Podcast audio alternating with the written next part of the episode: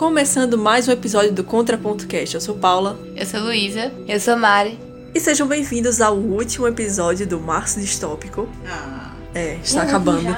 Porque fizemos apenas três episódios, né? Não deu pra fazer quatro. E hoje, para finalizar, nós vamos retornar ao Admirável Mundo Novo e vamos debater esse livro que Huxley escreveu anos após o seu Admirável Mundo Novo. É, então, o Retorno ao Admirável Mundo Novo, que é basicamente um ensaio que ele escreveu com vários capítulos, vários tópicos que ele debate, voltando então à sua obra, à sua distopia e vendo o que ele previu, o que ele errou, é o que ele acha que pode ser é, realmente um alarme para nossa sociedade futura. E a gente vai debater tudo isso aqui, todos esses tópicos que ele trouxe, porque também vai conversar com muitas outras distopias que a gente leu, não só nesse mês, e as distopias que a gente leu no ano passado também. Esse é um livro, inclusive, que eu recomendo até para quem não leu Admirável Mundo Novo, porque acho que ele traz muitos debates que vão muito além do livro mesmo e traz muitas reflexões que são muito importantes para nossa sociedade atual mesmo.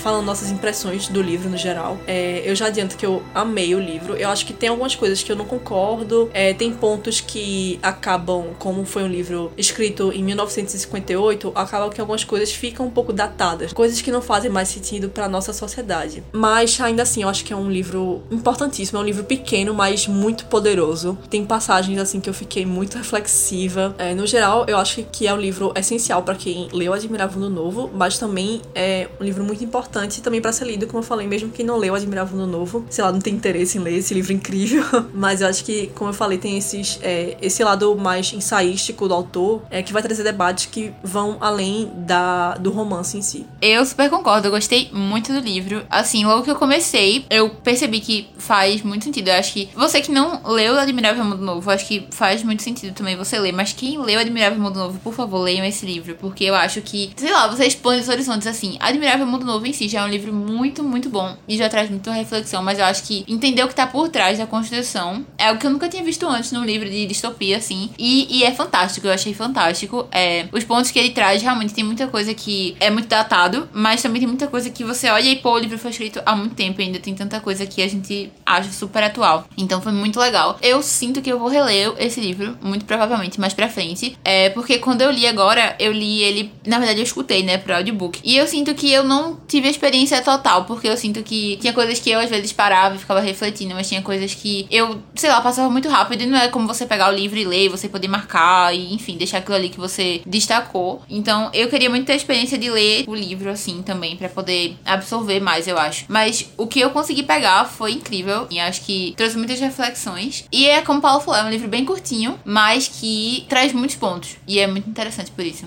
É, é realmente um livro bem denso que eu mesmo demorei algumas semanas para terminar, porque eu gostava de ler ele aos poucos. Meu livro tá todo marcado, todo rabiscado, assim. Eu anotava as coisas, passava marca-texto, é, destacava com hashtags, escrevia. Quase um livro de estudo, assim, basicamente. Você vai, parece um livro de, sei lá, de filosofia ou coisa assim, que você vai aos poucos digerindo. É muita informação. É, você vai lendo e relendo e pensando sobre. Eu também, eu adorei. Assim, eu gosto muito de Admirável Mundo Novo. Eu acho que é de longe, assim, uma das minhas distopias favoritas. É muito bom, pelo amor de Deus é muito bom esse livro. Então, quando o autor traz essa proposta, né, de voltar a esse universo de Admirável Mundo Novo e trazer explicações, né? Não só do que aconteceu naquela época quando ele escreveu, mas o que tá acontecendo também na época que ele tava escrevendo, né? E eu fico admirada porque admirável mundo novo. Brincadeira, mas eu fico assim maravilhada com a escrita dele, porque ele conseguiu ser super atual quando ele tava escrevendo Admirável Mundo Novo e ele conseguiu ser muito mais atual quando ele vem com o regresso ao Admirável Mundo Novo. Então, ele mesmo tendo escrito há muito, muito tempo atrás, parece que ele tá escrevendo hoje, sabe? Parece que ele tá descrevendo a nossa realidade hoje. Então, eu gosto muito, é um livro também, eu metade li ele, metade ouvi, muito por causa do, da correria dia a dia, né, para poder gravar podcast, mas super concordo com o Luiz. Eu quero muito ler ele, assim, com calma, sabe? É poder demorar mesmo o tempo que ele exige que você tenha para poder absorver tudo que ele tem, assim, pra expandir sua mente. Mas, ademais, assim, ele é um livro maravilhoso E eu indico também, até para quem não leu Admirável Mundo Novo, leia sem medo, porque só vai enriquecer. Sim, uma coisa que eu ia comentar também, tu falou isso de, de às vezes concordar e às vezes discordar, e eu senti muito isso também. Sei lá, eu sinto que na verdade o livro trouxe uns questionamentos que eu nunca nem sequer tinha parado para refletir sobre, sabe? Então, assim, tinha as coisas que eu falava, peraí, qual é a minha opinião sobre isso? Eu não sei, nem nunca parei para pensar sobre. Mas teve muitas coisas que também eu parava e eu pensava, peraí, eu não, não penso dessa forma. E aí eu parava pra tentar ver do jeito dele e, tipo, tá, faz sentido realmente que, isso que ele tá falando. Então, assim, foi muito legal porque tinha muito essa, essa troca de eu parar e, poxa, calma, isso aqui realmente faz muito sentido. E tinha coisas que eu dizia, não, peraí, calma, nunca pensei desse jeito. Ou ainda, peraí, eu nunca nem pensei nesse assunto, sabe? Então foi bem interessante por isso também. É, eu mesmo converso com o livro, né? Às vezes eu coloco, ele faz uma citação e aí eu boto, tipo, será que é isso mesmo? Aí eu falo. e é quando eu volto para fazer o roteiro, eu começo a ver as impressões que eu tive na hora, né? E eu começo a refletir sobre e, enfim, pensar sobre isso, né? Porque realmente a gente não vai concordar 100% com uma pessoa, né? É. Mas ele, como Luiz falou, ele propõe questionamentos para você. Inclusive, ele faz perguntas ao longo do texto, né? Que você fica, qual é a minha resposta para essas Eu acho que o mais importante que eu consegui notar nesse livro são essas provocações que ele faz, sabe? Porque eu acho que a ideia dele não é colocar na sua cabeça, porque senão ele ia estar tá se contradizendo, né? Todo o plano de fundo autoritário, né? Que ele diz, ele é sobre isso, é sobre colocar ideias nas cabeças das pessoas. E ele, nesse livro, acho que a, o maior ensinamento dele é a provocação. Quando ele vai fazendo as provocações assim, ele não quer que você pense a mesma coisa que ele, ele quer que você veja o que ele tá pensando e ver se você concorda, se você discorda, mas exatamente como ele falou, ele quer que você pense a respeito do assunto. É, inclusive, é uma das coisas finais de encontrar uma resolução, né? O que, que a gente pode fazer no final Sim. disso tudo.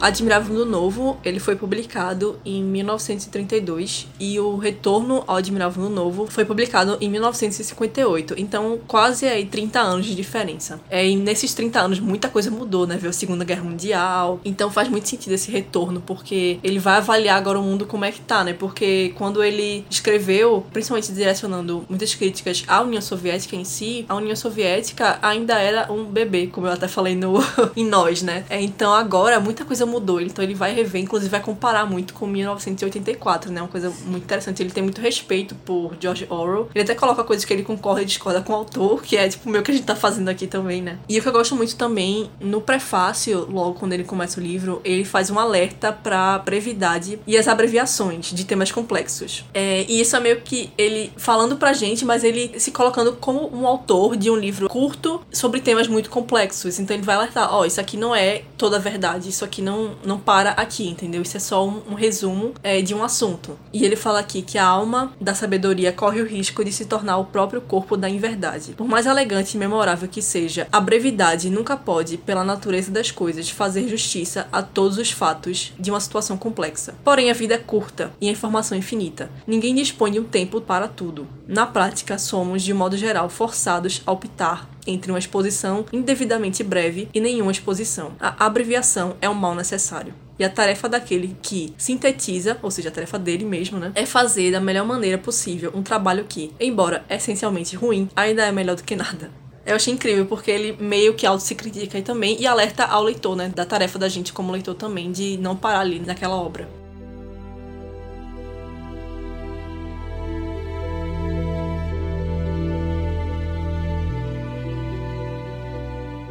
É, o primeiro tópico do livro é superpopulação. Ele diz que a nossa era é a era da superpopulação, que a gente tem um problema com um número crescente de pessoas. Ele até coloca os dados e é assustador como a população da gente cresceu tão rápido. Sim, sim, ele, eu não lembro quantos bilhões que ele fala, mas eu, meu Deus, a gente tem seis, né? Como assim cresceu muito? Não lembro qual é o dado que ele fala, quantos bilhões tinha. Eu não lembro agora, caramba, só olhando assim mas no, era no muito livro. menos, tipo. É, e ele até falou, tipo, ah, e no século XXI vai ter, sei lá, 5 né? bilhões, a gente tá com 7 bilhões. Quase então, oito, né? Então, tipo, foi muito maior que a previsão dele, sabe? É assustador quanto a nossa população tá crescendo. E é uma preocupação, né? Porque tem muita gente e os recursos são finitos. Ele fala que o problema desse número crescente de pessoas é em relação a esses recursos naturais, com isso a estabilidade social, o bem-estar dos indivíduos, ele fala que é agora o problema central da humanidade. Eu queria saber se vocês concordam que é o problema central que a gente tá vivendo agora. Olha, central, eu acho que é uma palavra muito é. forte para você descrever esse problema. Porque assim, claro, é um problema e eu acredito que vai sim ser um motivo pode se tornar assim, um potencial problema central no futuro. Mas eu acho que hoje não é um problema central. É, eu não sei se, se talvez venha se tornar, assim, 100% o maior dos problemas, mas eu não acredito que hoje esse seja o maior problema da gente, sinceramente. Eu acho que é muito mais é, a questão do indivíduo em si, sabe? Não acho que é o grande, mas é mais do tipo das pessoas mesmo. Eu li outro livro do autor que também tem essa característica de ser um ensaio, é, que se chama A Situação Humana. Ele também fala sobre essa temática da superpopulação. Ele fala como superpopulação, aliada ao nosso desrespeito à natureza, isso vai ocasionar alguns problemas da nossa sociedade que a gente tá sofrendo agora. Inclusive, um dos problemas que ele falou foi de uma pandemia de vírus, né? Acaba, eu fiquei chocada, fiquei, tudo bom, amigo? Aí realmente aconteceu isso. isso, porque eu fiquei muito chocada quando ele falou isso. Principalmente por ter muita gente também facilita a transmissão, né? Então tem toda essa questão também. Pois é, como eu disse, assim, hoje não é um problema central, mas se você parar pra pensar, no futuro, né, sei lá, vamos supor, 20 bilhões de pessoas no mundo. Vai faltar água, vai faltar é. alimento. Então, assim, vão ser problemas periféricos, mas o problema central pode sim se tornar esse, a superpopulação, que vai acarretar em diversos outros grandes problemas também. Eu acho que a gente pode dizer mais ou menos como se essa superpopulação fosse um catalisador da questão. Não é ela o central, mas o fato de ter essa superpopulação, ela piora muito mais, porque justamente o problema ele multiplica muito maior, né? Então, mas eu concordo muito com isso, eu acho que é mais o individual, sabe? As pessoas que não têm a administração certa dos recursos, a gente não tem essa administração correta dos recursos. Então, isso acaba impactando muito mais do que o fato de ser muita gente, sabe? Se fosse muita gente com um pouco mais de consciência nesse aspecto, eu acho que o problema não seria tão grande. Por isso que eu acho que não é a causa central. Concordo. Período. A justificativa de Huxley para ele afirmar que é o problema central, é, ele afirma que a superpopulação população leva à insegurança econômica e agitação social. A agitação e a insegurança conduzem a mais controle por parte dos governos centrais e a um aumento de autoridade. Na ausência de uma tradição constitucional, é, este poder ampliado talvez seja exercido de forma ditatorial. Então é mais relacionado à questão de controle governamental e como isso acarreta nas distopias e provavelmente nas ditaduras, né? É, ele fala que sempre que a vida econômica de uma nação se torna precária, o governo central se vê forçado a assumir responsabilidades adicionais pelo bem-estar geral, né? Que deve se apresentar planos meticulosos que lhe deem condições de enfrentar uma situação crítica, precisa impor limitações maiores aos governados e até mesmo conter né, agitações que prejudiquem o governo. E ele diz que assim, nessa direção, o poder se concentra ainda mais na mão dos executivos e burocratas. E mesmo aqueles que não procuram, mas sobre quem o poder foi lançado, miram a adquirir gosto por ele.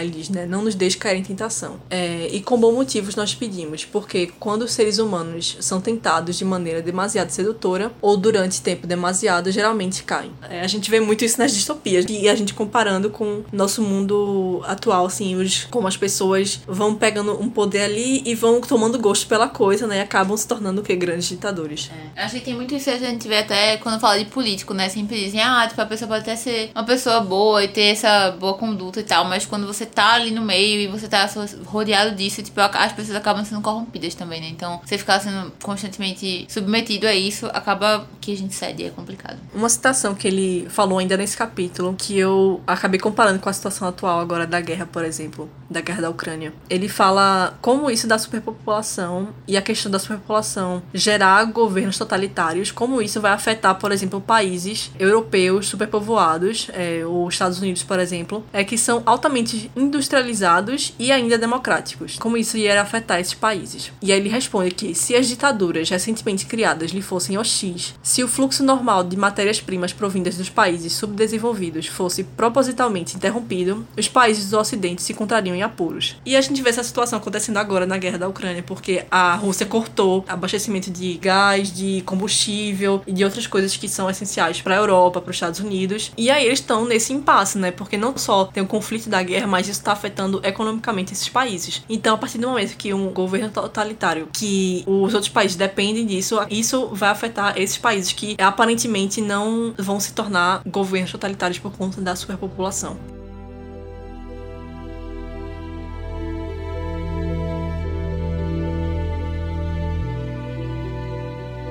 Aí ele faz uma comparação com 1984, porque ele fala que o Admirável Mundo Novo ele foi escrito, como a gente falou, né, antes da ascensão de Hitler, antes da Segunda Guerra Mundial, e antes desse poder tirano russo, né, ainda não tinha mostrado ao que veio. Em 1931, é, o terrorismo metódico ainda não era fato contemporâneo obsessivo, que havia se tornado em 1948, né, que foi o ano que 1984 foi escrito. E a futura ditadura do Admirável Novo, ele diz que, em grande parte, é menos brutal do que a futura ditadura tão brilhantemente escrita por Orwell. No argumento de 1948, o livro 1984 parecia terrivelmente convincente, mas os tiranos são mortais e as circunstâncias mudam. O que ele diz aqui basicamente é que a distopia dele, ela é mais branda, né? Ele falou é menos brutal, porque o livro de Orwell reflete o tempo que ele estava vivendo naquele momento, né? Que era um período muito brutal, comparado ao que Huxley estava vendo aqui. Ainda iria se tornar brutal. Basicamente, ele está definindo que a, a, distopia dele tem mais potencial para se realizar, porque, como ele falou, os tiranos são mortais e as circunstâncias mudam, ou seja, os tiranos vão morrer e o tempo vai mudar. Então, o que vai vir são distopias que não são tão brutais como o que estava acontecendo. É, eu acho que pelo fato de, né, 1984 ter sido escrito sobre uma situação tão brutal, né, nunca vista antes no, no mundo, eu acho que fez com que tivesse um teor muito mais pessimista, sabe? Eu acho que 1984 é muito pior, assim, uma situação geral de mundo, né, em um contexto geral de mundo, justamente porque se vivia em um momento muito ruim para a sociedade, para o mundo em geral. Então, você vivendo, né, naquela situação, você não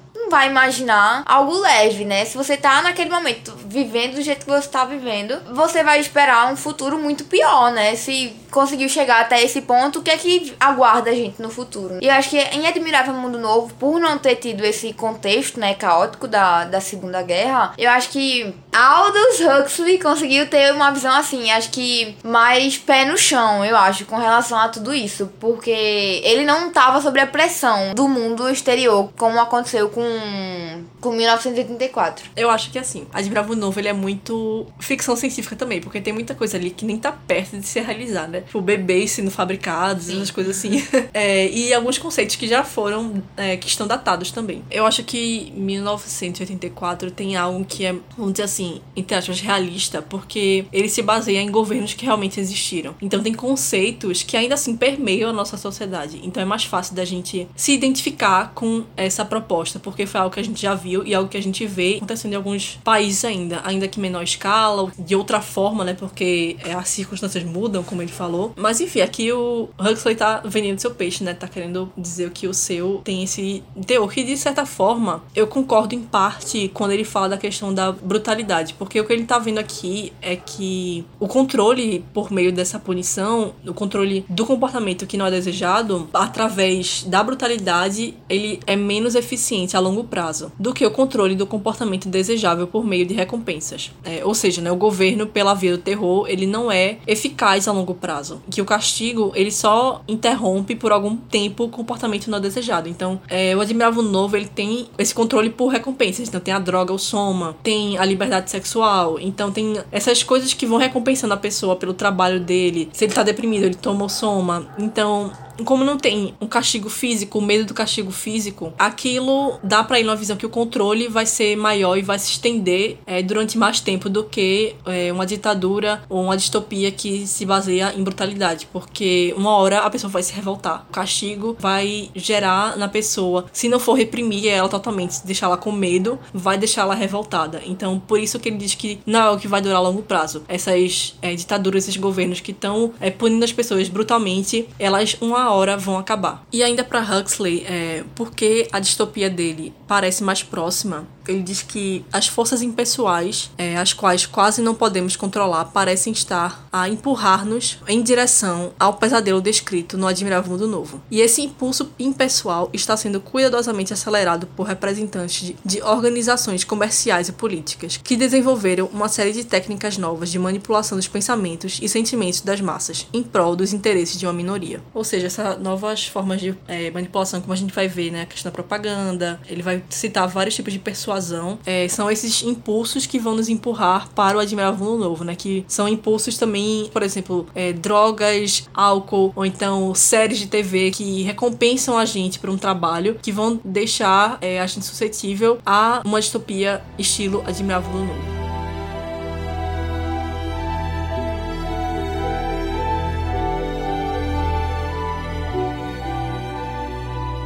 No capítulo 3, que ele fala sobre a superorganização, esse é um capítulo muito interessante. Eu terminei e fiquei, caramba, as pessoas deveriam ler esse capítulo, mesmo quem não leu Admirável Mundo Novo. Ele vai falar um pouquinho sobre o lado obscuro do avanço tecnológico. Ele vai dizer como o nosso progresso da tecnologia conduziu e ainda conduz precisamente a uma concentração e uma centralização do poder. E com isso vem o desaparecimento do microprodutor e tudo vai ficando nas mãos das grandes empresas. É, quando os pequenos desaparecem, é cada vez maior o poder econômico que passa a ser manipulado por mãos cada vez menos numerosas. E é isso que a gente vê todo dia. Por mais que, por exemplo, a gente tenha a internet que meio que democratiza os meios e a gente, por exemplo, a gente que pode ter o nosso podcast, por exemplo. Mas quem é a gente para bater de frente com alguma coisa que é muito maior, que tem muito mais dinheiro, que tem muito mais posse, entendeu? É, por exemplo, a Disney comprando tudo. É, são essas grandes empresas que estão devorando tudo. São grandes conglomerados de mídia comprando tudo, que dão dominam tudo. Então, por exemplo, a gente tem grandes canais, grandes emissoras é, que vão devorando outros canais que vão pegando tudo para si. Então a gente vai, muda de canal, mas aquele canal também pertence àquele grupo de mídia. É, eu vejo muito isso na série Succession, inclusive assistam Succession. Que eles têm um, um grupo de mídia e o, um do, uma das tramas da série é eles querendo comprar cada vez mais canais e entra em conflito com a questão de que, peraí, a gente tá num país democrático, a gente não pode fazer isso, a gente não pode ter controle sobre todos os canais de TV. Eu ia comentar que isso é muito interessante porque acaba que vira um ciclo, porque a gente tem esses que são maiores, eles acabam tomando conta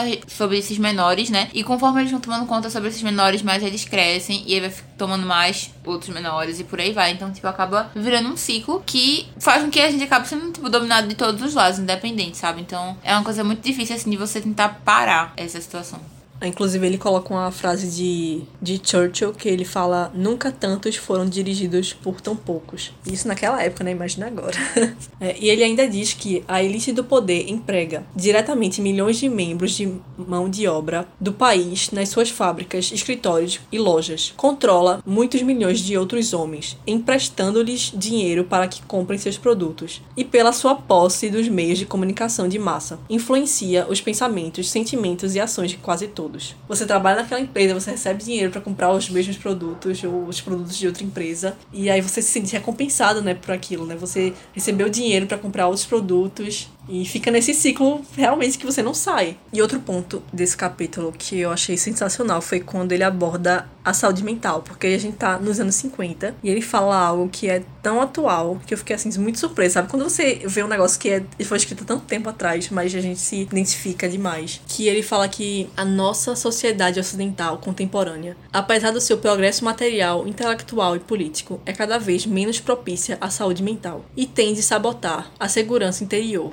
a felicidade, a razão e a capacidade do amor no ser humano. Ela tende a transformá-lo num autômato, que paga por sua falha humana com o aumento das doenças mentais e com desespero escondido sob um impulso frenético para o trabalho e pelo chamado prazer. Não, pois é, tu tava falando, né, que isso foi escrito nos anos 50, mas olha hoje, né, a gente aqui em 2022 e é só do que se fala, né, doenças mentais e tal. Eu acho que quando eu tava lendo essa parte, eu lembro que eu pensei, tipo, caramba, ele disse, né, que aí vai ser o novo problema, né, da futura sociedade e é justamente isso que acontece agora, sabe? A gente vive exatamente o que ele estava escrevendo no, nos anos 50. É muito chocante. E é justamente essa questão do lado obscuro do avanço tecnológico. Ele fala né, que apesar de a gente ter avançado tanto, parece que quanto mais a gente avança, menos propícia para a saúde mental tá a nossa sociedade. Huxley ele defende muito a individualidade humana. Ele vai muito contra o ser humano virar máquina. Ele diz que o, o homem não foi preparado para ser um autômato. E se se transforma em autômato, a base da sua saúde mental estará arruinada. Você é, se tornar essa engrenagem da nossa sociedade, né? De ser mais é, uma pessoa trabalhadora, ter que se encaixar nessa grande máquina social, acaba pondo em risco a nossa saúde mental. Que é o que a gente tá vivendo agora.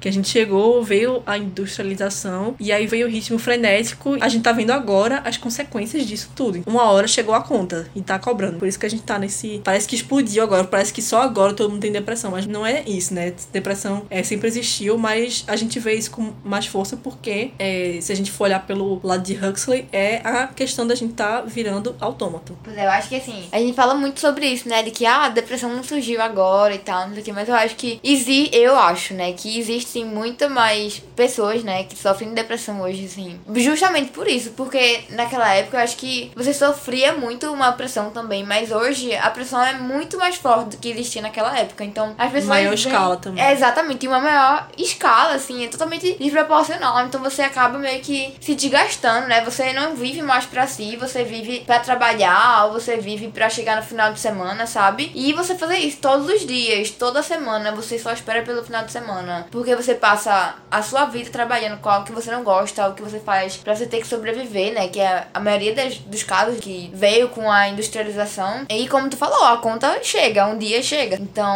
eu acho que isso é tudo um reflexo de tudo que aconteceu. E ele fala pra a gente encarar esses sintomas não como inimigo da gente, né? Mas é a gente ver que isso é um alerta, é um sinal que as forças da vida, elas estão lutando pra sobreviver. Então a gente quer viver, a gente quer sair desse estado de autômato. E ele diz que o pior, até, eu lembro dessa passagem, eu fiquei muito impactada, que o pior não é essas pessoas que estão até se mostrando muito doentes, mas sim aquelas pessoas que se passam por normais nessa sociedade que não é normal. São aqueles que estão integrados, é, que eles acham que estão integrados, mas na verdade eles não estão integrados. Eles estão ali se movendo de acordo com o movimento da sociedade, mas que ele não sabe que ele tá sofrendo também. E outro ponto também da superorganização, outro ponto também que ele discutiu no outro livro dele, Situação Humana, que é o desejo humano de pôr ordem na confusão. É, ele até fala no outro livro que o ser humano tem um impulso para ter ordem e sentido. Então tudo na vida do ser humano tem que ter ordem e tem que ter um sentido. E aqui ele discute muito mais essa questão da ordem, da gente querer colocar ordem no caos. E é um, um assunto muito de distopia também, né? Da gente querer o tempo todo querer organizar, só que tem coisas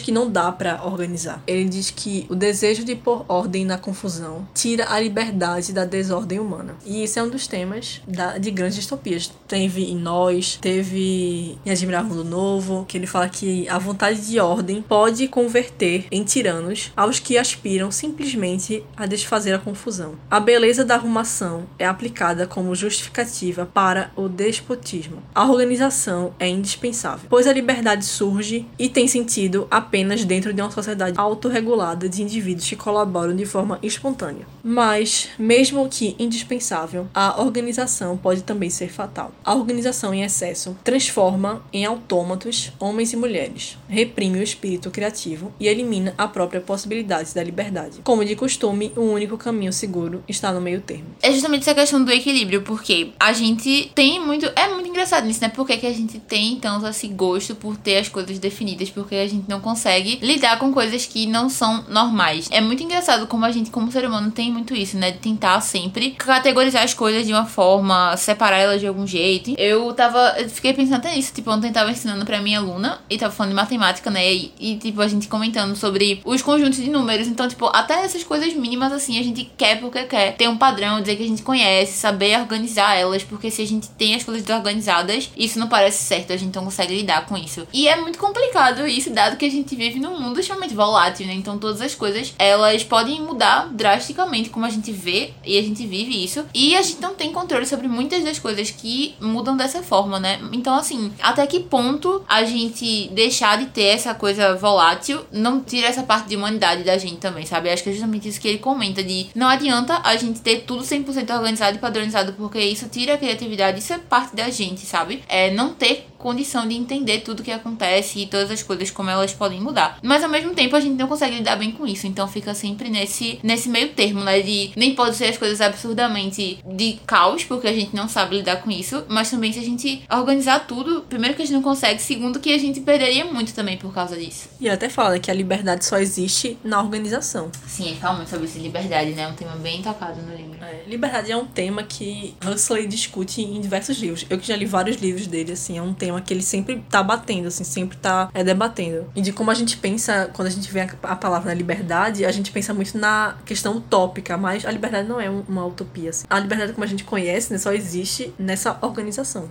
Ele usa o tema aqui que ele fala é, os futuros engenheiros sociais, né? Eu me lembrei muito de Nós, de Zamiatin. Leia o livro escute um episódio do podcast. E só pra terminar nesse tópico, é, uma citação aqui também que eu achei muito interessante. Foi muito difícil separar as citações, porque foram muitas, mas queria terminar com essa aqui, é, que ele fala que a vida na cidade é anônima e por isso mesmo abstrata. As pessoas se relacionam umas com as outras não como personalidades totais, mas como personificações de funções econômicas ou quando não estão no trabalho, com pessoas que procuram irrefletidamente o entretenimento. Sujeitos uma vida desta espécie, os indivíduos tendem a se sentir solitários e sem importância. A sua existência deixa de ter qualquer razão ou qualquer sentido. Isso é algo que está muito presente na nossa sociedade agora, né? E eu lembrei muito da nossa discussão da semana passada de é, Não Me Abandone Jamais, de como é, a gente chega para uma pessoa, a gente quer saber o que ela tá fazendo. É muito voltado para o econômico, como ele falou, a gente não vê mais como pessoas, mas como funções econômicas. Então a gente quer é, não só saber como o que ela tá fazendo, mas comparar com o que a gente tá fazendo, né? Se isso é, influencia para a sociedade, como a gente, é, a gente pensa e a gente se educa para isso, né? Para ser uma função econômica na sociedade. Quando a gente não tá nessa questão econômica, a gente está na busca pelo entretenimento, né? Na busca pelo lazer, pelo prazer. E isso tende à nossa vida solitária, que é um problema que a gente tá vendo agora também, de vidas solitárias, é, de vidas cada vez, é, cada um no seu canto, é, cada vez mais distante. Apesar de, é muito engraçado, né? A gente tá, é, eu lembrei muito de uma, de uma aula que antes eu não pensava assim, eu achava que a gente tá cada vez mais distante, mas aí o professor meu falou que, peraí, a gente não tá tão distante assim, a gente tem agora tecnologia. Ele falou, a gente nunca esteve tão próximo assim, é a gente que tem a sensação que a gente tá afastado fisicamente, mas a gente, na verdade, a gente tá muito próximo. Isso é verdade, porque, por exemplo, a gente tá aqui junta fisicamente, mas a gente, se a gente pensar, a gente nunca realmente se afasta porque a gente tá na distância de uma mensagem da gente, entendeu? A gente nunca esteve tão próximo. Nunca esqueci dessa aula. mas ainda assim, a sensação de solidão permanece cada vez mais forte, né? Eu concordo muito com o que o professor falou, mas eu tenho que concordar também que há uma mensagem não é a mesma coisa que você trocar um papo com uma pessoa cara a cara, sabe? Então, eu acho que por mais eu posso passar o dia inteiro mandando mensagem para as pessoas, mas no final do dia, quando eu for me deitar, sabe? Se eu não tiver conversado com ninguém assim, face a face, parece que você não conversou, sabe? Com ninguém. Então acho que fica esse vazio, fica essa sensação de solidão por causa disso, por causa da distância física. E por nós sermos, né, pessoas sociáveis, a gente precisa conversar, a gente precisa olhar um no olho do outro, a gente precisa sentir que a gente tá sendo ouvido e tudo mais. Eu acho que a gente não consegue passar isso quando a gente troca uma mensagem ou faz uma ligação por, por vídeo, enfim. Por mais que a gente esteja muito próximo, realmente, a distância de uma mensagem, assim, em questão de segundo, eu posso falar com alguém que tá do outro lado do mundo, mas não consigo ter uma conversa, sabe? A qualquer momento. Então, acho que tem essa diferença entre um e outro e que faz toda a diferença na nossa vida, né?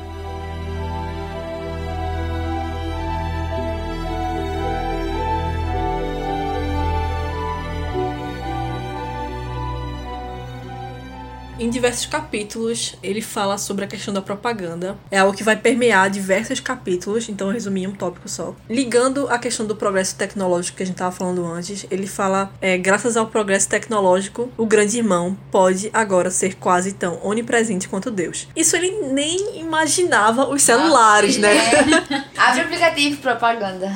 É engraçado a gente pensar que ele, em 1958, tá pensando que em televisão, né? Nos rádios, e a gente aqui com o celular na mão. Você pensar que propaganda antes era botar um mural assim, sabe, na, na rua, sei lá. Como é que chama? Outdoor. Um outdoor, é isso que era propaganda antigamente, né? Televisão e etc. Nossa, o nível de propaganda hoje em dia é muito mais elevado. E ele discute a questão da comunicação em massa, que ele diz que a comunicação em massa não é boa e nem ruim. É simplesmente um poder, apenas uma força. E como qualquer outro poder, pode ser utilizado para o bem ou para o mal. Utilizado de uma maneira, a imprensa, o rádio, o cinema eh, são imprescindíveis para a sobrevivência da democracia. Utilizados de modo diverso, encontram-se entre as armas mais poderosas do arsenal dos ditadores. Ele também fala que no leste totalitário há uma censura política e os meios de comunicação de massa são controlados pelo Estado. No ocidente democrático há a censura econômica e os meios de comunicação de massa são controlados pela elite do poder. E é muito interessante observar isso, porque ele fala que essas é, censuras econômicas são menos questionáveis, né? A gente vê agora um, movimento muito maior desse questionamento, né? A gente tá vendo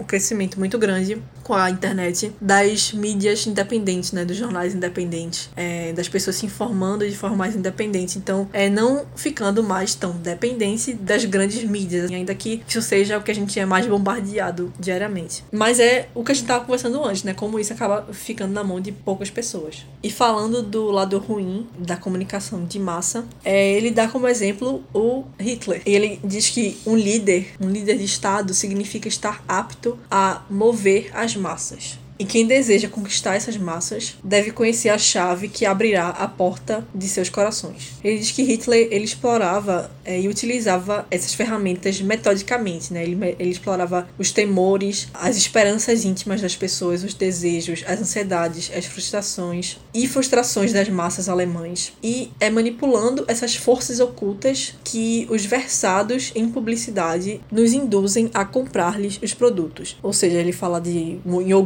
uma laranja, uma marca de cigarros e até um candidato político. É, e foi recorrendo para as mesmas forças ocultas que Hitler levou as massas alemães e comprarem elas próprias um Führer, uma filosofia insana e a Segunda Guerra Mundial. Ou seja, ele se apropriou dessa comunicação de massas de uma forma ruim, como ele falou, né? A comunicação de massa tá lá, ela existe. Ela não é boa nem ruim. Aí você pode usar ela de forma boa ou de forma ruim, que foi o que Hitler fez. Ele se apropriou disso e ele fez isso muito bem, né? Porque quem estuda, quem vê, ele era um um orador. Magnífico, Ma né? É. Muito bom. Tanto é que você fica. Você, hoje em dia, né? A gente sabe, pô, quem foi Hitler? Ninguém gosta. Hoje em dia, eu espero que ninguém goste dele, né? Assim, não tem, né? É, enfim. Ai, meu Deus. Mas se você parar pra prestar atenção no que. nos discursos que ele falava, eu me sinto focada no que ele fala, sabe? Você se sente preso ao que ele tá falando. E ter essa facilidade de você falar, de você comunicar. Eu lembro que eu assisti um discurso dele durante uma aula que ele passava um tempão calado. Sabe assim, ele falava, falava, falava e ele dava uma pausa na fala dele. E todo mundo ficava prestando atenção e depois ele retomava e tava todo mundo prestando atenção de novo e ai Hitler e tudo é isso aí, tipo, o pessoal ficava muito atônito no que ele falava. Então, assim, eu hoje, né, acho que a maioria, graças a Deus, do povo, né, não concorda com as coisas que ele fez, com o que ele falava e tudo mais, mas não concordar não quer dizer que você não aprecie, né, a, o modo que ele tinha de falar, a habilidade que ele tinha de convencer as pessoas também a acreditar naquilo que ele acreditava que era verdade. Ele conhecia a chave que abriu os corações, né? As portas dos corações. Ele ia diretamente nos temores das pessoas, no que as pessoas estavam com medo, do, das ânsias das, daquelas pessoas, daquela população. Ele sabia o que elas queriam, então eu vou dar isso para aquelas pessoas. E a gente vê isso até hoje na galera. é, mas é muito assim. Sabe um assunto que você tá com muita vontade de falar, mas você fica segurando porque você acha que ninguém mais quer falar sobre aquilo, e aí basta uma outra pessoa chegar em você e perguntar: e aí, o que é que tu tá achando disso? Pronto, é o gatilho que você precisa, sabe? E ele sabia fazer isso com muita maestria ele sabia ver o que as outras pessoas estavam sentindo, qual era a angústia, como tu falou, né? Como as pessoas estavam angustiadas com determinadas situações e como aquilo afetava a vida delas e como deixava uma certa parte da população chateada. E ele sabia ir tocar naquele ponto de uma maneira muito sutil, sabe? Então as pessoas se sentiam é, agraciadas pelo que ele falava, se sentiam contempladas com o que ele estava falando e começaram a criar simpatia com ele e ele se tornou o que se tornou, né? É, Huxley vai dizer que na propaganda os ditadores atuais, né, atuais para ele, é, eles se limitam, na maioria das vezes, à repetição, à supressão e à racionalização. A repetição de estribilhos que pretendem que sejam aceitos como verdade, a supressão de fatos que eles pretendem que sejam ignorados e o desencadeamento e a racionalização de paixões que podem ser aplicadas aos interesses do partido ou do Estado. E nas palavras do próprio Hitler, ele diz que o propagandista deve adotar uma atitude sistematicamente unilateral em relação a todo problema que precisa ser resolvido. Ele nunca pode admitir que está errado ou que as pessoas com um ponto diferente de vista possam estar sequer parcialmente corretas. Não se deve discutir com os oponentes, deve-se atacá-los, gritar com eles ou liquidá-los. O próprio Hitler gritava muito, né? Ele falava muito alto, ele queria se impor. É, então é, é isso, né? Você dizer assim, eu tô certo e tudo que eu vou falar aqui tá certo, é, não abrir a brecha para se ter uma insegurança, uma incerteza, porque de incerteza a gente já vive o dia inteiro. Então é você olhar para aquela pessoa e aquela pessoa tá dizendo ali com toda certeza que é isso, isso e isso. Então você vai com ela, entendeu? Você vai naquela certeza. Se ele abrir uma brechinha para dizer, eu acho que eu posso ponderar isso aqui, a pessoa se dispersa, entendeu? Mas é, ele era uma pessoa assim, que nem hoje, né, acontece com políticos. É, hoje é completamente normal, né? Os políticos prometerem, né, tantas coisas e serem assim uma, um pilar, né? Eu acho que um pouco de esperança também para as pessoas. E quando você traz, né, essa determinação, essa convicção do que você tá falando, que você tem certeza certeza daquilo que é aquilo que você acredita e você não, como tu falou, não abre brecha para nada. Para nós, né, que somos seres humanos normais, que vivemos de inseguranças, você olhar pra uma pessoa dessa e ver toda a convicção que ela carrega, é um, uma esperança. Pronto, você vê naquela pessoa uma esperança, sabe? Assim, ah, aquela pessoa tem tudo que eu não tenho, né? Tem toda a convicção que eu não tenho. Então eu posso olhar para ela e eu posso me inspirar nela, eu posso acreditar no que ela fala, porque ela tem muita certeza naquilo que ela tá falando. E geralmente vem de situações, nasce de situações de países também que estão passando por momentos muito trágicos de instabilidade. E a gente vê, é, se a gente vai voltar na história, a Alemanha estava numa situação terrível, né? Pós Primeira Guerra Mundial, a Alemanha estava lascada, então precisava dessa pessoa que dissesse eu vou salvar, eu vou fazer a Alemanha great again, entendeu? Tipo, então é, é, aí que nascem essas pessoas, né? Esses discursos. É para as pessoas ficam, ah, não sei como é que essas pessoas votaram nessa pessoa. Minha gente, é essa formulinha, É, entendeu? é porque hoje é difícil da gente pensar com toda a comunidade que a gente tem hoje, né? A gente não viveu num contexto de pós-primeira guerra, a gente não tem nem noção do que é isso, nem perto do que era isso. Mas você, se você parar pensar, né? Imagina você, gente morrendo de frio na rua, gente morrendo de fome porque não tem pão pra comer, sabe? E você vai pra uma pessoa que vai te prometer tudo que você quer, tudo que você sempre imaginou pro seu país. Não tem nem dúvida, né? De, pô, olha hoje em dia, né? Olha onde a gente foi parar. E aliado a isso vem também outro ponto que é a demonização do outro, né? Você ter alguém pra culpar e ser algo simples, algo direto. Então, o problema da gente aqui é, são os judeus. Então, cria esse ódio assim, ó, se a gente acabar com essa população aqui, nossos problemas estão encerrados. Então, é isso que acontece. Se a gente acha um motivo só, um motivo específico, se a gente para pra pensar em ponderar os diversos motivos que tem e a gente tem que, não, porque a gente tem que avaliar essas questões que não sei o que, as pessoas estão desesperadas. As pessoas querem uma solução breve, que vem uma pessoa que grite e vai falar é isso, isso, isso e pronto. E uma solução simples, né? Porque se você parar pra pensar, pô, é só ele me dar uma coisa que tá tudo bem na nossa vida, vai voltar tudo do jeito que era antes, né? Vai ficar tudo lindo, belo e ao invés de você propor diversas pequenas mudanças ou grandes mudanças também no seu país, né? Você procura o quê? Não, vamos culpar uma coisa só e não culpar os vários outros fatores que combinaram no que veio deixar a Alemanha. É meio que tornar a causa palpável, né? Porque você sabe que as coisas estão mal e as coisas estão erradas, mas assim, daí pra você chegar no, na causa raiz disso é um, um passo muito grande. Então, quando você traz isso, justamente essa coisa da ordem, né? De a gente saber as coisas de fato como são, move muito mais as pessoas, né? E eu acho que isso é o que mais me, me deixou muito louco, assim, com isso, dessas coisas de propaganda que o livro traz. Que é, poxa, como de fato tem um poder muito forte a propaganda, sabe, sobre a gente. É uma coisa, assim, absurda. Eu lembro que quando eu li isso, inclusive, um, um trecho, é, eu lembrei muito de uma aula que um professor meu comentou, né? Que a gente paga uma cadeira que fala muito sobre isso de filas. E ele tava comentando que uma coisa que facilita muito é pra, por exemplo, administradores, enfim, quando eles vão ver essa questão de atendimento e de como otimizar isso, é de colocar, por exemplo, televisão em lugares que tem espera, que tem filas de espera e tal, porque as pessoas elas tendem a esquecer o fato de que elas estão esperando quando elas se desfocam usando, tipo, a televisão, por exemplo, sabe? Ele até usou um exemplo dele. E eu fiquei, caramba, velho, isso é muito real. São formas de distrair a gente, muitas vezes, de outras coisas que estão acontecendo. Então, você usar propaganda, usar é, esse tipo de informação visual que mude o seu, seu foco, é, tem um impacto muito grande na gente que a gente não percebe. Então, poxa, às vezes você ficar na fila 15 minutos você acha um absurdo, mas você ficar numa fila com a televisão, por exemplo, uma coisa que te distrai, você passa 40 minutos esperando. Então, é muito massa. E uma coisa que ele falou no livro, que foi um desses pontos que eu falei, poxa, nunca parei pra pensar nisso, foi que ele falou, até, por exemplo, como você passa, é o que é o mais importante. Ele comenta que esses horários de televisão, né, que geralmente são mais tarde, geralmente são mais caros, por quê? Porque as pessoas estão mais cansadas, elas tendem a ficar mais suscetível a ficar sensibilizado, né, pelo que tá sendo mostrado ali. E eu fiquei, pô, caramba, velho, nunca percebi isso. Sério, eu não sei se sou uma pessoa leiga, Eu mas também- na minha não, eu também não tinha pensa- parado pra pensar. Era tipo, ah, sei lá, o pessoal tá em casa, né, então assiste mais as coisas na TV, mas eu fiquei, caramba, isso faz tanto sentido, velho, tanto sentido que a gente não para pra pensar no quanto a gente é manipulado sem perceber às vezes. E eu fiquei, assim, muito abismada com esse poder que tem, sabe? Você passar de um jeito certo tem toda a diferença. E eu achei isso muito massa. Eu também sempre achei que era porque tava todo mundo em casa, que era horário nobre, assim, que todo mundo senta pra assistir televisão. Mas não, é porque também a gente tá cansado e a gente aceita essas informações com mais facilidade. É isso, gente. Não fiquem vendo propaganda de coisas à noite, entendeu? É sobre isso.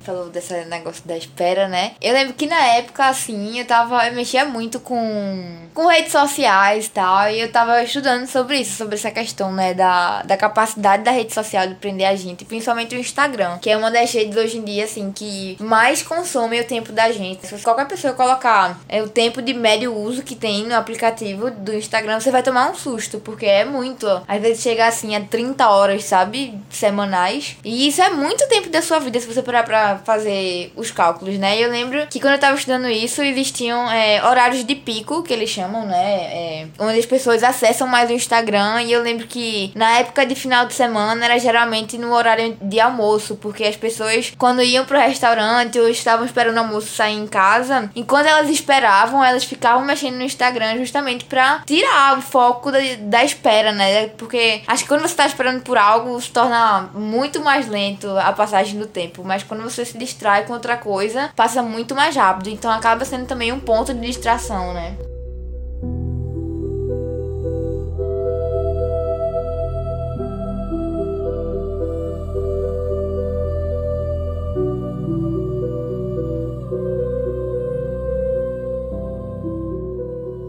Sobre esse ponto da propaganda, um dos debates que a gente tava conversando naquele propõe os questionamentos, ele se questiona sobre se pode uma campanha a favor da racionalidade obter sucesso em face de outra campanha ainda mais vigorosa em prol da irracionalidade. Ele explica que uma propaganda racional é aquela que a gente consegue entender os símbolos, interpretar os símbolos e não cair nas armadilhas que eles colocam pra gente consumir aquele produto. É, que essa então é a propaganda irracional. Então então, será que é possível essa propaganda racional ter sucesso em cima de um irracional? Será que isso é possível? Acho muito difícil. É, eu acredito que não. Até porque eu acho que se o nosso cérebro sabe, se ele entende a armadilha, ele já cria uma barreira contra aquilo, porque ele vai pensar que ele tá sendo enganado. Então, vai criar uma afastabilidade daquilo. E diferente de quando você não percebe, né? Tanto é que na maioria, 99% das vezes, quando a gente tá sujeito a uma propaganda, a gente não percebe que a gente tá sendo manipulado Então a gente tende a comprar isso porque a gente não. Pô, você vai comprar alguma coisa que você tem. Você sente que você tá sendo manipulado a comprar aquilo. Não vai, né? Eu penso em, assim, exemplos práticos, eu acho. Seria, por exemplo, a gente quando vai comprar livro, né? Essas coisas. Quando você vai ver um livro e você vê, tipo, tá dando desconto, não sei o que, mas tá, tipo, uma, uma mistura que você já sabe, você já viu que aquele valor ele é uma coisa normal. Então você fica, tipo, ah, eu não vou cair nessa, sabe? Eu não vou comprar agora porque eu sei que não é exatamente assim. E é uma coisa totalmente diferente de você chegar e ganhar aquele super cupom de não sei quantos por cento que dá na mesma coisa e você fica, nossa, ganhei um desconto. Então, assim, exemplos práticos que eu sinto que realmente, é, sei lá, não é dizer que dá um coisa assim, uma magia quando você sente que tá nessa coisa irracional assim, mas eu sinto que é, a gente justamente tira um pouco do foco daquilo de estou sendo meio que coagido a fazer, sabe? Então, quando a gente vem com a emoção. Disso, é, exatamente, você acaba tendendo muito mais a aceitar. Aí eu acho que tem muito a ver com isso também. Aí ele diz que uma abordagem mais branda da propaganda, ela é menos emocionante do que a abordagem através da violência verbal e física. É, a longo prazo, a raiva e o ódio são emoções autodestrutivas, mas a curto prazo, eles pagam dividendos altos na forma de uma satisfação psicológica e até fisiológica. Então, esse impulso que a gente tem assim na hora, que vem essa propaganda louca, esse desconto maluco, é, que dá na gente, é, libera. Não posso perder. É, não isso, posso né? perder isso aqui, que libera a gente. A ansiedade é Black Friday, meu Deus do céu, vai chegar. E isso é que, sei lá, libera na gente os hormônios, os, essa adrenalina que causa a gente esse bem-estar, né? Esse prazer. Então, isso provavelmente nunca vai superar. É um fato da gente, sei lá, ver algo com olhar racional para esse tipo de coisa, sabe? Porque é, perde o prazer, entendeu? Porque, e por isso que tem gente que é viciado em comprar, gente. Porque isso, isso gera esse prazer da gente passar o cartão, da gente comprar, chegar as encomendas, já ficar esperando, atualizando quando é que chega essas encomendas. Aí chega a encomenda, abre e você já tá pronto para pedir outra, entendeu? Já tá pronto para comprar outro. É né? isso, né? É sobre isso. vou continuar comprando livro na Amazon, vou. É. Enfim, conversamos, conversamos, mas vamos continuar sendo irracionais. Exatamente. Ai. É isso que você quer no fundo, admita.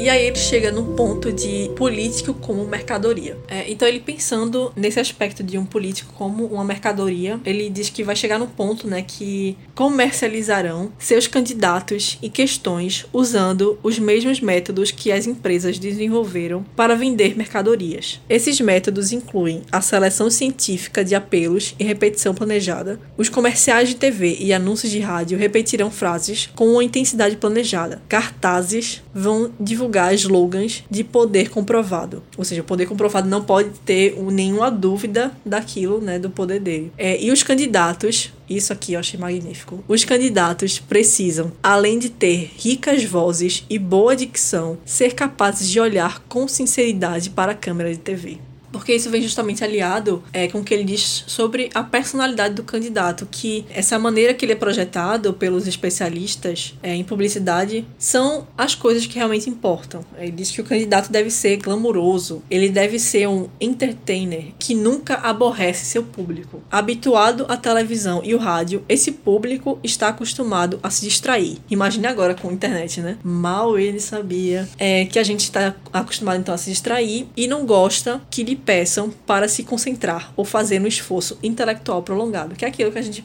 falou de pensar um pouquinho sobre os problemas. Né? A gente não quer, a gente quer uma solução simples e rápida. E ele diz que então todos os discursos do candidato artista devem, portanto, ser curtos e rápidos. As grandes questões do dia precisam ser tratadas em cinco minutos no máximo. As propagandas políticas, né, são bem rápidas, são é. tem que ser bem sucintas, tem que dizer o que eles querem fazer e pronto, combater a corrupção e, e é isso, sabe? É pensar, né, como por exemplo a gente se a gente colocar agora na nossa situação, é, nas últimas eleições, por exemplo, um grande problema que a gente está está é, se revoltando, que revolta o país, é a corrupção do Brasil. Então, ver um candidato e diz que vou acabar com a corrupção, eu não sou corrupto, que não sei o que, as pessoas não querem mais saber de nada. Então, ele tocou na ferida, ele abriu a porta do coração do brasileiro e foi, sabe? É isso que acontece. As pessoas ficam abismadas, meu Deus, como é que isso acontece? Gente, é, não tem, sabe? Eu não e fico até, surpresa. Exatamente, até o que a gente comentou, de, poxa, a gente não tava, dificilmente o Brasil está numa situação boa, né? Então, o que a gente quer é sempre acreditar em alguém que vai tentar trazer algo novo. Então, eu vejo muito isso, falo até assim, por ver meus pais. Meus pais, quando foram voltar, focaram muito nisso. Tipo, ver uma coisa nova, né? Tá prometendo uma coisa diferente e tal. Então, assim, você acaba sendo muito comprado por aquilo que tá sendo passado. Então, justamente para mim não, não surpreende nem um pouco também. Então, a gente fica nessa, né? De, poxa, como pode chegar numa situação assim absurda. Mas você passar do jeito certo, tipo, as pessoas cumprem, sabe? Então. Isso aliado a democracia demonização do outro, né? A gente vem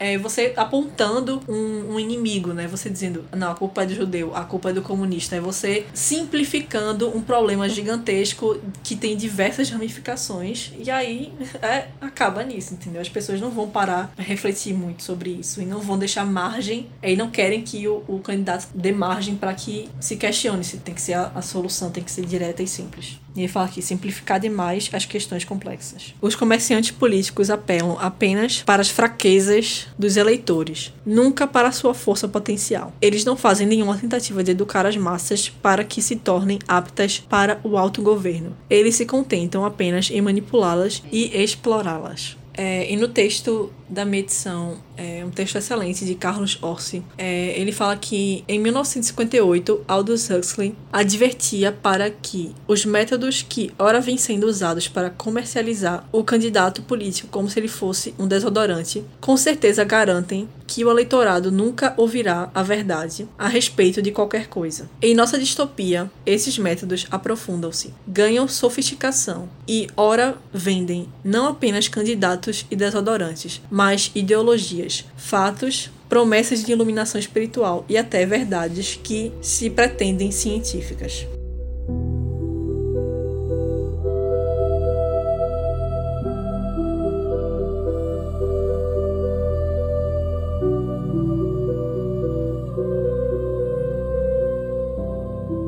Outro debate que permeia o livro também, muito a discussão do indivíduo versus grupo, indivíduo versus sociedade. Huxley, ele é um grande defensor do indivíduo. Ele defende algumas coisas assim, que o ser humano não é tão sociável assim como dizem. Ele acho que ele fixa muito também na questão genética da pessoa. Eu concordo muito que o ser humano não é uma folha em branco, né? Ele tem a parte genética, mas eu acho que ele pesa muito na questão genética e acaba esquecendo um pouco o meio social. E ele se questiona muito na comparação indivíduo-sociedade. E ele se pergunta, né? O indivíduo é menos importante do que o grupo do qual ele é membro. É, esse é um daqueles pontos que eu falei, caramba, não sei.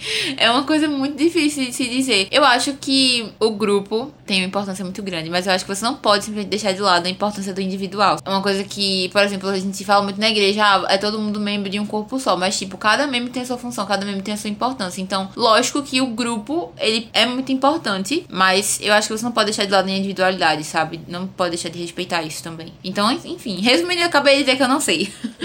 Eu também sou um pouco dessa vertente, que o grupo é importante, até porque a gente só sobrevive em sociedade. Uhum. Mas que a gente não pode atropelar o individual também. E também tem muitos casos e casos, né? Tem situações que a gente tem que colocar o grupo em prioridade. Por exemplo, a questão da vacinação agora, né? É uma discussão que tem muito, principalmente nos Estados Unidos, de, da liberdade individual de eu poder ou não me vacinar. Aí você coloca em risco outro grupo. E, aqui, e aí você fica nessa discussão, né? E aí, qual, é, o que é mais importante? A sua liberdade individual ou a saúde do grupo. É, então fica muito assim. Tem pessoas que defendem é, os seus pontos. Eu não tô aqui pra dizer o que é certo e errado, mas assim, é, entra muito nesse debate, né? E aí, qual a gente vai colocar aqui no peso maior, né? O grupo ou o indivíduo? E às vezes a gente tem que sacrificar o individual para um bem maior, um bem da sociedade. E às vezes a gente tem que é, parar um pouco para pensar que a sociedade não é tudo, que a gente tem que olhar um pouco pro indivíduo, que cada um tem sua particularidade. E isso acaba também gerando muitos problemas. Né? A gente quer colocar todo mundo no padrão padrão, como a gente tava conversando no início do episódio, né? A gente quer colocar, organizar todo mundo, deixar todo mundo numa caixinha. E a gente quer que não é assim, né? A gente é muito plural, cada um é diferente do outro. Nesse quesito, a gente tem que ponderar o indivíduo para não sacrificar o bem social, porque para uma sociedade se organizar também e se manter orgânica, a gente tem que parar para pensar nas individualidades de cada um. Você parar pra pensar, um grupo são conjuntos de indivíduos, né? Mas, do mesmo jeito, eu acho que um complemento hoje, eu acho que não existe grupo sem indivíduo e não existe indivíduo sem grupo, porque como o Paulo falou, nós somos seres sociáveis, né? Então não, não existe uma pessoa que consiga viver sozinha. Que ela nasce sozinha, ela primeiro que não vai nem. O bebê não consegue nem se criar, né? Porque precisa de uma mãe, precisa de uma família pra criar. Então já começa aí a primeira etapa da sociedade, já começa aí um, um grupo, né? Um, mas também não vai existir, né? O grupo sem o indivíduo. Então, só concordo muito com o que Paulo falou, sabe? A questão de que devem existir concessões, né? Deve, você deve priorizar em certos momentos a vontade de um grupo, mas também em determinados momentos você deve privilegiar, sim, claro, a individualização das pessoas, porque como vocês falaram, cada pessoa é uma pessoa, então não adianta você querer generalizar e colocar tudo como grupo, mas também se você colocar tudo como indivíduo, vai virar bagunça, né? Não, não tem como organizar isso, não tem como prosseguir com uma sociedade, né, organizada e civilizada, se você for levar em consideração sempre a, as vontades, né, de, de todos os indivíduos. É impossível. É sempre vai precisar fazer sacrifício, né? Todo mundo tem que fazer sacrifício pelo grupo, é sempre assim. Uhum. Né? Ele diz que todo indivíduo é biologicamente único e distinto dos demais indivíduos. A liberdade é, pois, um grande bem a tolerância uma grande virtude e a associação uma grande desgraça. Por razões práticas ou utopistas, os ditadores, os homens da organização e alguns cientistas estão ávidos por reduzir a exasperante diversidade da qualidade humana a uma sorte de uniformidade administrável também é uma questão da distopia. Estou me lembrando muito de nós agora, que é você querer diminuir ao máximo o ser individual e querer ficar cada vez mais igual para colocar então o Estado acima de tudo. Então, se você perde a sua individualidade, você vai dando cada vez poder mais ao Estado. E esse Estado é o quê? É uma pessoa ali, é um grupo seleto. Que é justamente o que ele fala, né? E se suas diferenças fossem insignificantes e pudessem ser resolvidas por um condicionamento apropriado? Então é óbvio que não haveria necessidade de liberdade e o Estado teria justificativa para perseguir os hereges que a exigissem.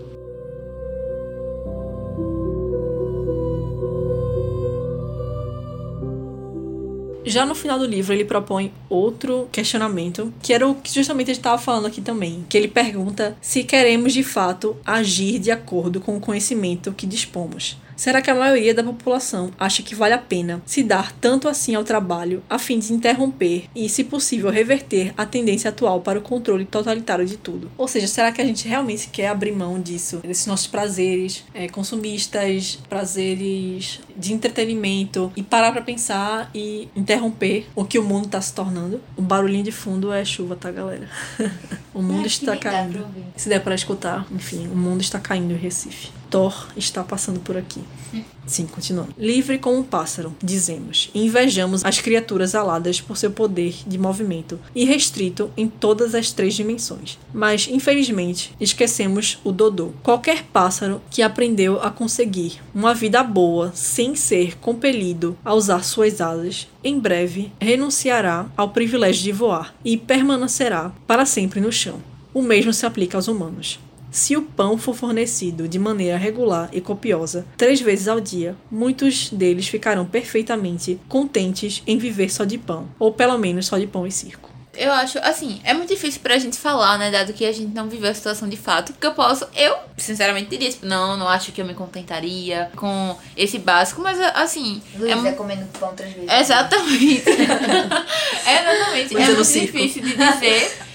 Porque a gente não tá passando por isso, né? Mas assim, é como a gente é, tende muito a ficar nessa coisa da zona de conforto, né? eu acredito que seria muito possível que eu comesse três vezes pão por dia. Pronto, eu acho que era, seria muito possível que isso fosse acontecer, que eu me contentasse só com esse básico também. E faz muito sentido esse exemplo do passarinho que ele dá, né? De, é, até a questão de que Darwin falava, né? Aquilo que a gente não bota tanto em uso, a gente acaba. Não, na verdade, não é Darwin, não. Quem é que diz isso? Que tem o negócio Com da. ela. Hã? É, Anitta.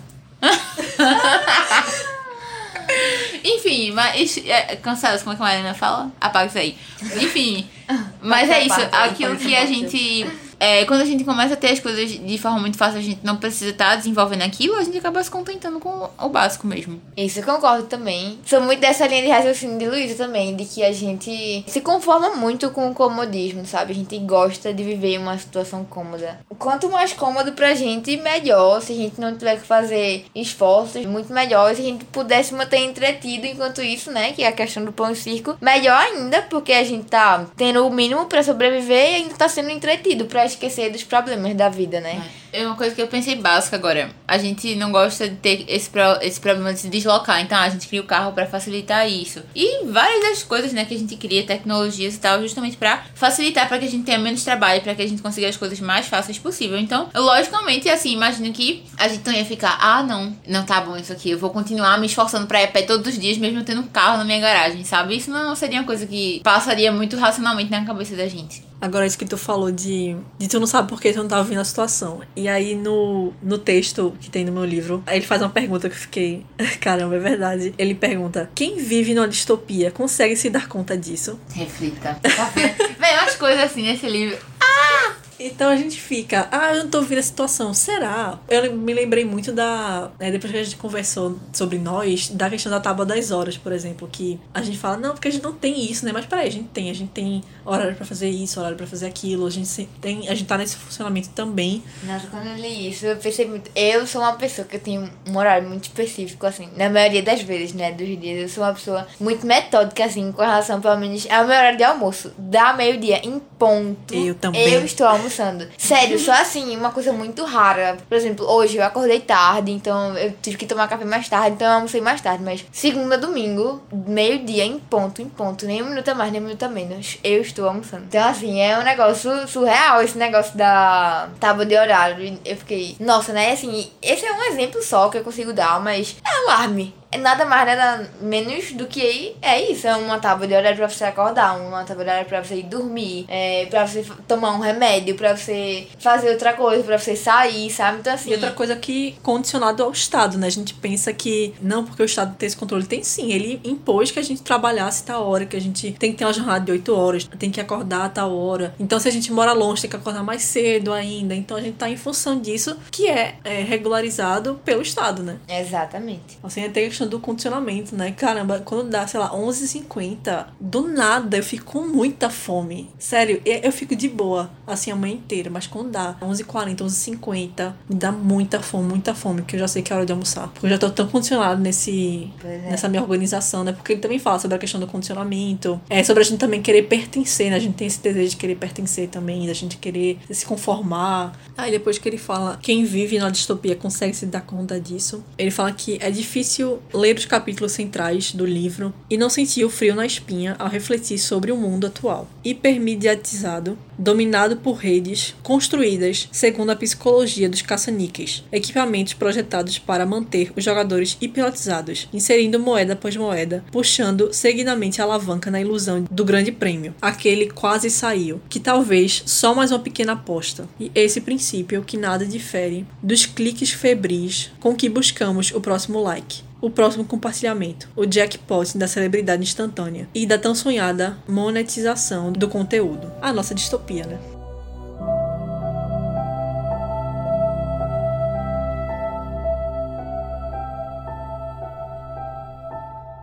Para terminar, eu vou sair agora um pouco do livro. Seria mais um encerramento para o nosso março distópico mesmo. É, foi algo que eu estava assistindo uma palestra sobre distopia. Eram três professores acadêmicos que estudam distopia e eles estavam discutindo sobre como a utopia ela vem muito antes da distopia. É, foi até um ponto que eu falei no episódio de Nós, na introdução do episódio, como a, a o nome utopia ele vem né, em 1516, né, com o livro de Thomas More. É, mas o conceito vem muito antes, né? Se a gente pensar a República de Platão, esses livros que tentam criar esse mundo, esse paraíso, né? Essa utopia. Mas que o nome utopia, então, se solidifica em 1516, mas aí, séculos depois, apenas vem o nome distopia. No final aí do século XIX, é apenas aí, né? nesse período, né? Final do século XIX, início do século XX, que começam aí as distopias. Então, se parar pra pensar, é muito tempo, é muito distante. É, e ele se pergunta por que de tudo isso, né? Por que demorou tanto para chegarem as distopias? Ele se pergunta também por que paramos de escrever utopias. E estamos hoje em dia tão fascinados com a ideia de distopia.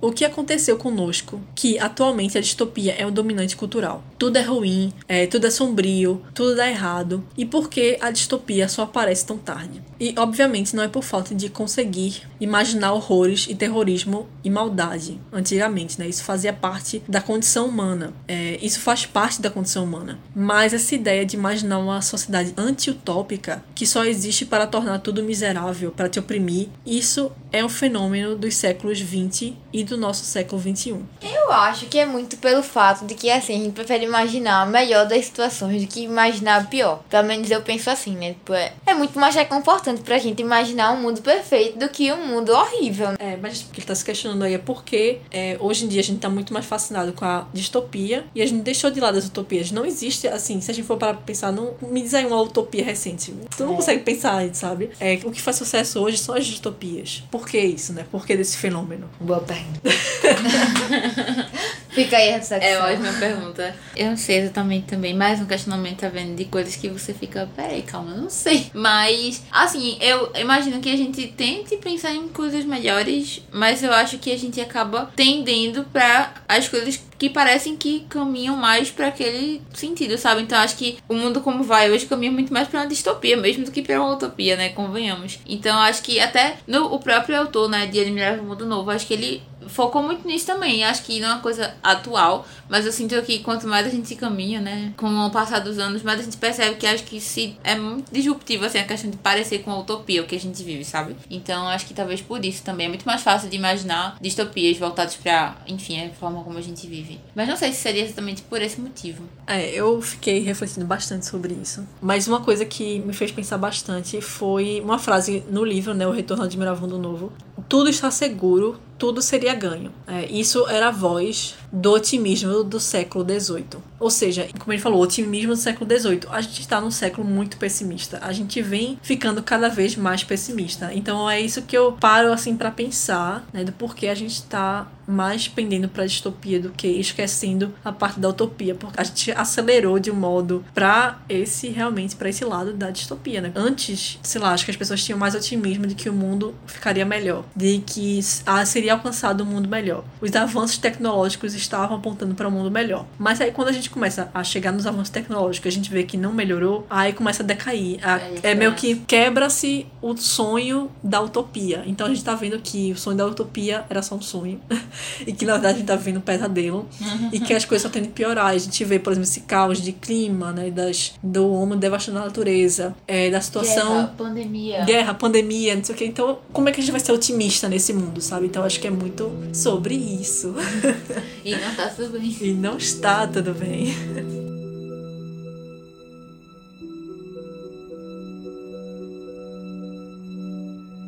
E essa foi a nossa discussão sobre o retorno ao Admirável Mundo Novo, o último episódio do nosso Março Distópico.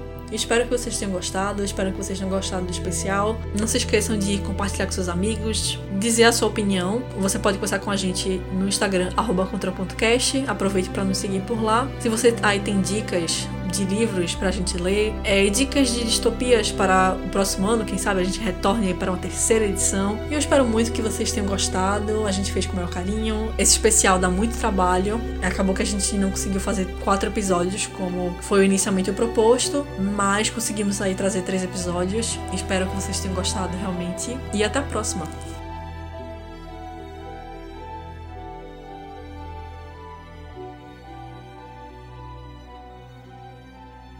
Aí ele faz uma comparação. Uma... Ai, puta que pariu, velho, não sei mais ler.